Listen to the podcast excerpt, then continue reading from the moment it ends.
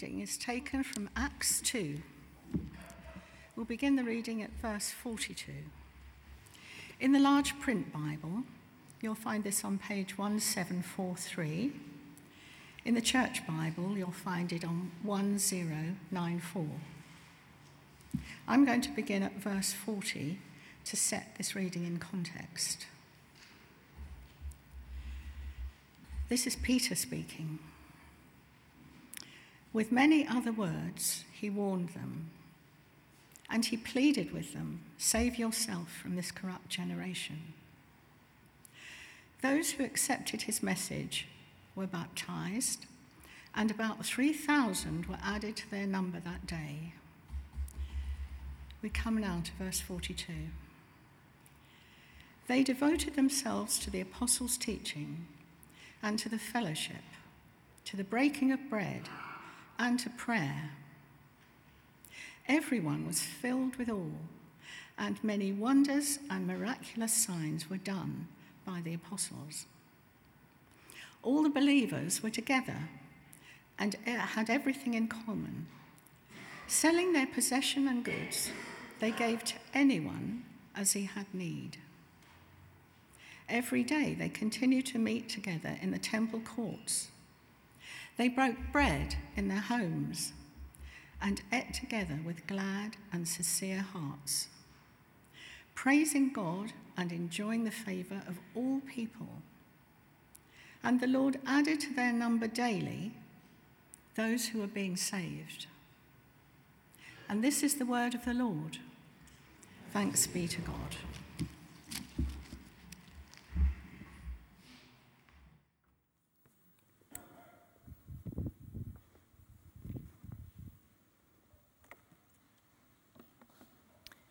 Morning. Shall we pray before I start? Heavenly Father, thank you for this passage about the early church. I pray as we look at it together, you would speak to us by your Spirit to encourage and challenge us to be more fully the church of Jesus that we are called to be. In his name we pray. Amen. Um, in September this year, I had um, a great. Sorry, is falling off that on. I had a great um, privilege of going on a trip to Israel and Palestine. Um, and it was the most amazing few days, or few, uh, 10 days, of walking in the footsteps of Jesus, opening up the Bible in the places where it was set, and also looking at the archaeological evidence for the events we see in Scripture. But for me, the most significant uh, thing was actually an evening spent in Galilee, uh, where we were chatting with a Jewish family they were staying in the same hotel as us, um, celebrating Jewish New Year, and their children asked to join us for a game of ping pong one evening. And after that game followed the most amazing conversation about each other's faith. They had so many questions about our faith, and we had so many questions for them too. We opened up the Old Testament and we looked at Old Testament prophecies, messianic prophecies about Christ, and discussed the life of Christ. After looking at Jesus' death and resurrection, the lady asked, So what next for Christians? I showed her the last words that Jesus spoke to his disciples from Luke 24 as he commissioned them to preach repentance and forgiveness of sins in his name to all nations until he returns. It was her reply that really moved me. She said, Wow, so you know what it is like to wait for the Messiah. But you've got a job to do while you wait. I continue to pray for that family that they would recognize Jesus. But I was also deeply challenged by their words about waiting and doing what Jesus has asked us to do. In this season of Advent, we reflect on the waiting for the arrival of our Savior at Christmas. At our carol services, we'll be reading some of those messianic prophecies, pointing towards the birth of a king born in Bethlehem. And as we remember the waiting for Christ's first coming, it helps to remind us that we are now waiting for his return to establish the fullness of his kingdom on earth. And while we wait, there's work to be done. I know Mike spoke last week about waiting. But as we look at today's passage, can I invite you to hold those two aspects of the lady's comment with us the waiting, but also the getting on with the job that Jesus has asked us to do? So let's look at the passage. The book of Acts was written by St. Luke, who also wrote the Gospel of Luke. It's possible that Acts was written as a defense for Paul when he was in prison, and it gives a historic account of the early church. Our passage today continues from Peter's speech, and I was glad that was covered in the, in the reading as he spoke to the crowd on the day of Pentecost. And it's helpful to hold this in mind in order to understand this community. At the end of Peter's speech, we read in verse 41 those who accepted his message were baptized, and about 3,000 were added to their number that day. So, this church was made up of a lot of very new Christians, along with those who had witnessed Jesus' ministry, and of course, the apostles. There's one other thing from Peter's speech which is helpful in understanding today's passage, and from which we can draw parallels between the waiting of God's people for Christ's birth and the waiting of this early church for his return. Peter quotes King David from Psalm 16, and we read in verse 30 that he explains that David was a prophet and knew that God had promised him on oath that he would place one of his descendants on his throne. Seeing what was ahead, he spoke of the resurrection of Christ, that he was not abandoned to the grave, nor did his body see decay. God has raised this Jesus to life, and we are witnesses of the fact. So, right here at the start of this new church, we see Peter and the apostles explaining that they are witnesses of Jesus, and that this Jesus, who they knew and loved, is the one who had been promised by God to his people as a king. This reference to the Old Testament promise of a king is highlighted in the book of Luke as he records the angel's words to Mary about the birth of Jesus, which I'm sure we'll be hearing over Christmas. In Luke 1, verse 31, it says, You will be with child and give birth to a son, and you are to give him the name Jesus. He will be great and will be called the Son of the Most High. The Lord God will give him the throne of his father David and he will reign over the house of Jacob forever. His kingdom will never end. So, this early church began with a revelation of who Jesus is. The apostles just testified to what they had seen and heard. God, by his Spirit, opened people's eyes to see the wonder, the majesty, the authority, the love of Jesus and the forgiveness that he offers. We can be encouraged that from then until now, Jesus' kingdom has been growing through his church, and his kingdom will never end. So, what did these new believers do as they waited for Jesus' return? We read in verse 42 They devoted themselves to the apostles' teaching, to the fellowship, to the breaking of bread and to prayer. The apostles' teaching, as we've seen in Peter's speech, was the gospel of Christ. And the apostles interpreted the Old Testament scriptures in light of the gospel. What did it mean for these believers to be devoted to the gospel? It meant growing in their relationship with Christ, becoming more like him, and sharing the good news in the power of the Holy Spirit we see that their proclamation of the gospel was recognized as authoritative because of the miraculous works that accompanied it. We read in verse 43 many, many wonders and miraculous signs were done by the apostles. During his ministry, Jesus spoke with authority. His words of teaching were clearly underscored by the miraculous works that God did through him.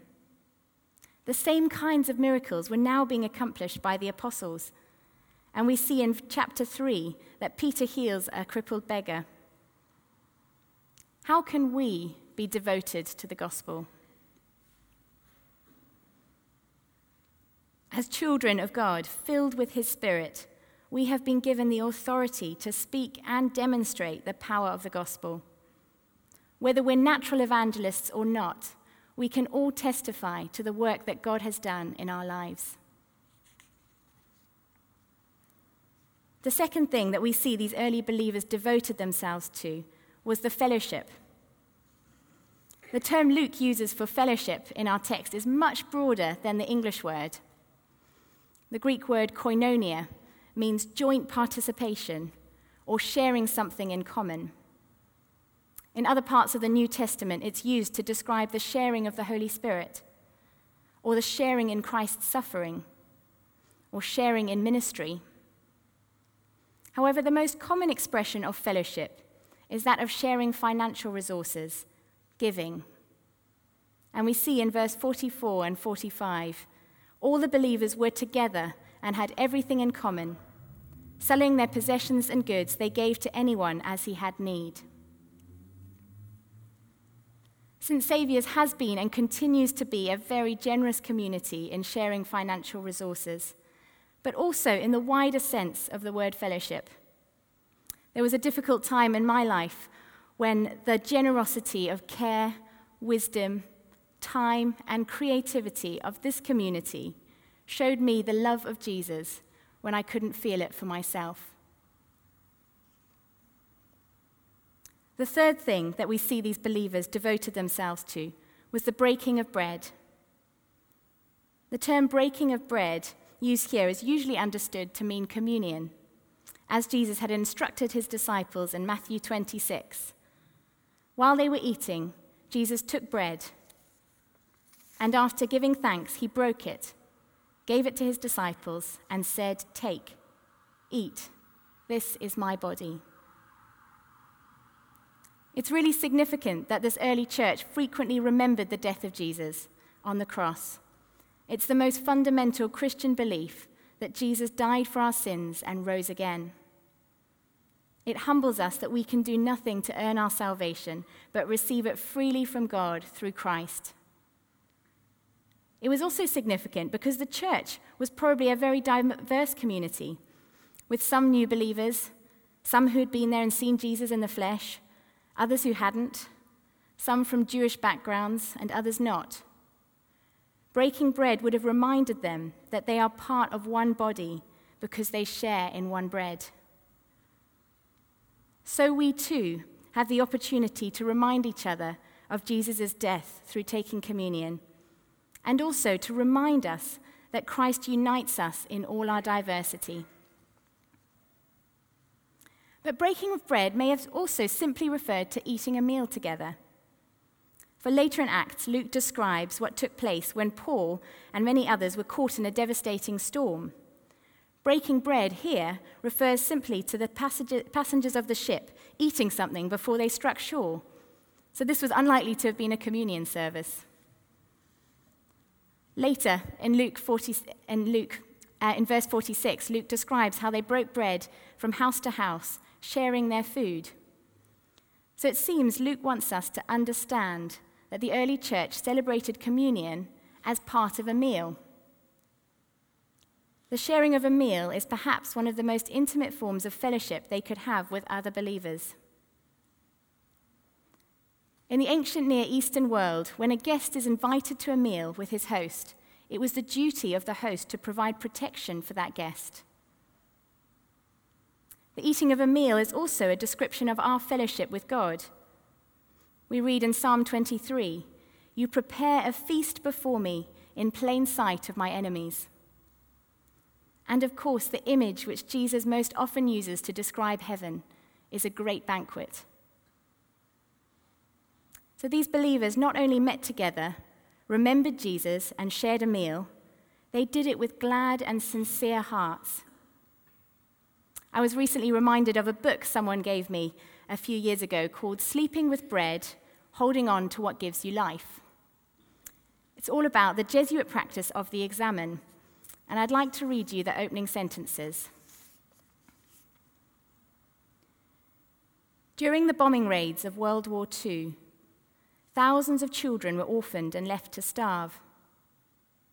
The fortunate ones were rescued and placed in refugee camps where they received food and good care. But many of these children had lost so much that they could not sleep at night. They feared waking up to find themselves once again homeless and without food. Nothing seemed to reassure them. Finally, someone hit upon the idea of giving each child a piece of bread to hold at bedtime. Holding their bread, these children could finally sleep in peace. All through the night, the bread reminded them Today I ate, and I will eat again tomorrow. The Linn family who wrote this book then go on to explain how at the end of each day they spend a few minutes considering the questions For what moment today am I most grateful? And for what moment today am I least grateful? They called this process the examen. And I think in some ways this is what the early church were doing as they met together with glad and sincere hearts. I currently share a house with two other youth workers, and we've been trying to practice the examen over the last few weeks. And we found it hugely encouraging. It's made us far more thankful, but it's also helped us to be honest with each other and with God about what we're struggling with. For the World War II orphans, sleeping with bread was the promise of life. By remembering, today I ate, and I will eat again tomorrow, they were given a deep sense of gratitude. That sense of gratitude is at the heart of this morning's reading, as this group of believers met together with glad and sincere hearts, praising God and enjoying the favor of all the people. Their gratitude was not just for the big things in life, like their forgiveness of sins, but for every small token of kindness. Their gratitude also led to generosity, selling their possessions and goods they gave to anyone as he had need. George Herbert once prayed, Thou hast given so much to me. Give one more thing a grateful heart. How can we cultivate a grateful heart? The answer lies in companionship with Jesus we realize that our need for Him and we need, that we can do nothing apart from Him. And so we receive His grace, His love, and His Spirit. And we will be grateful. It's in breaking bread that Christians throughout history have recognized the presence of Jesus with them.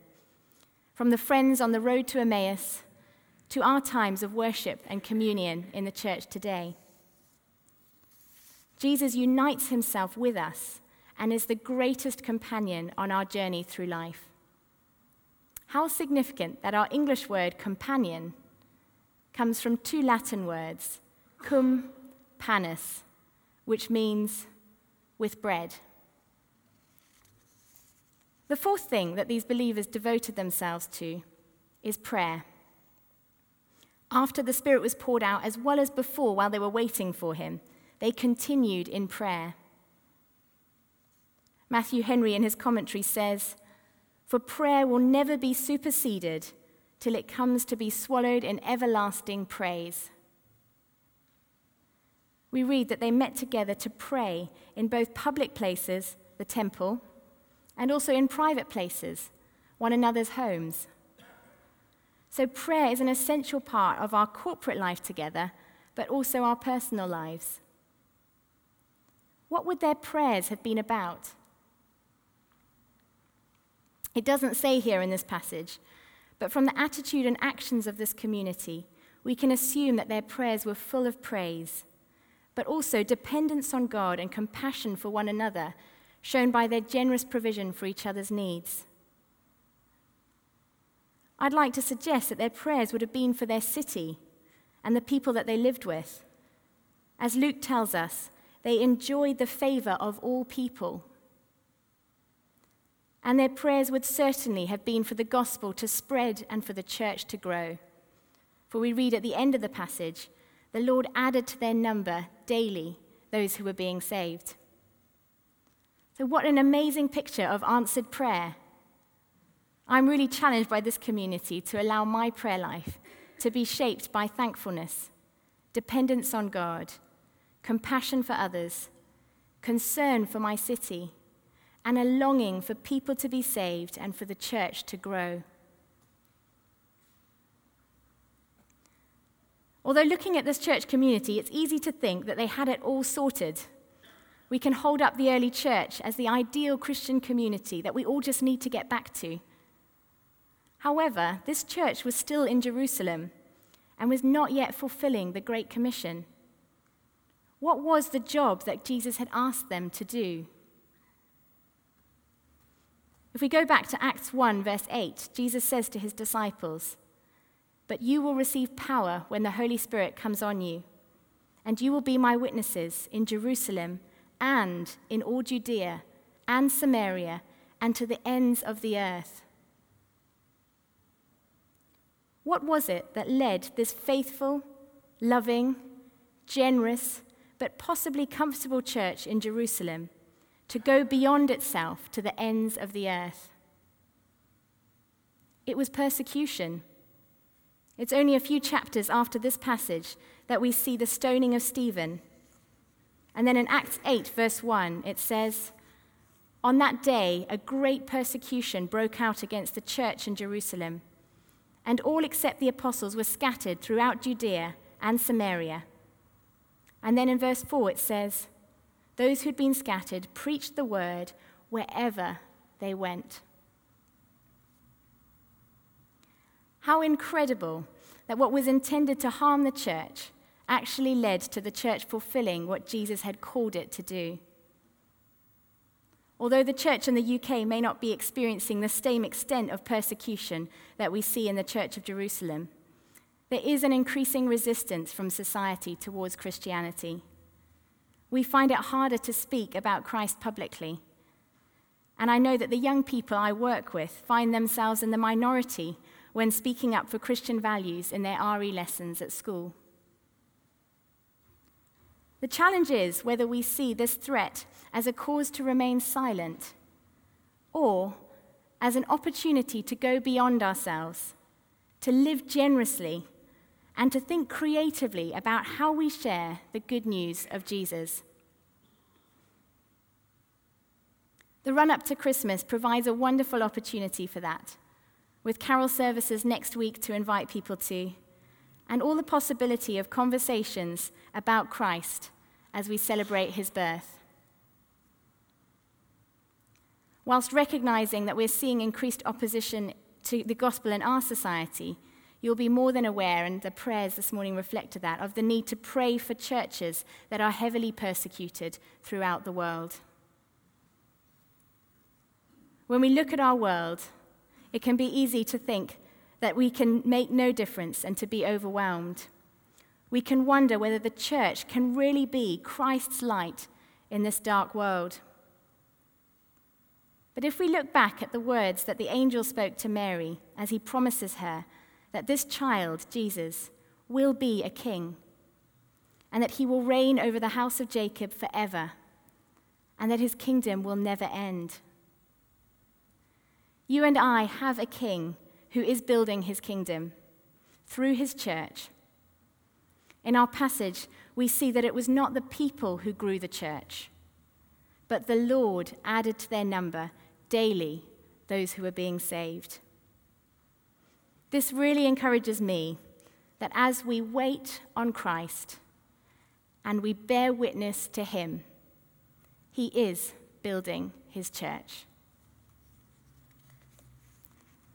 Should we just take a few minutes just to reflect and I'll finish with a prayer?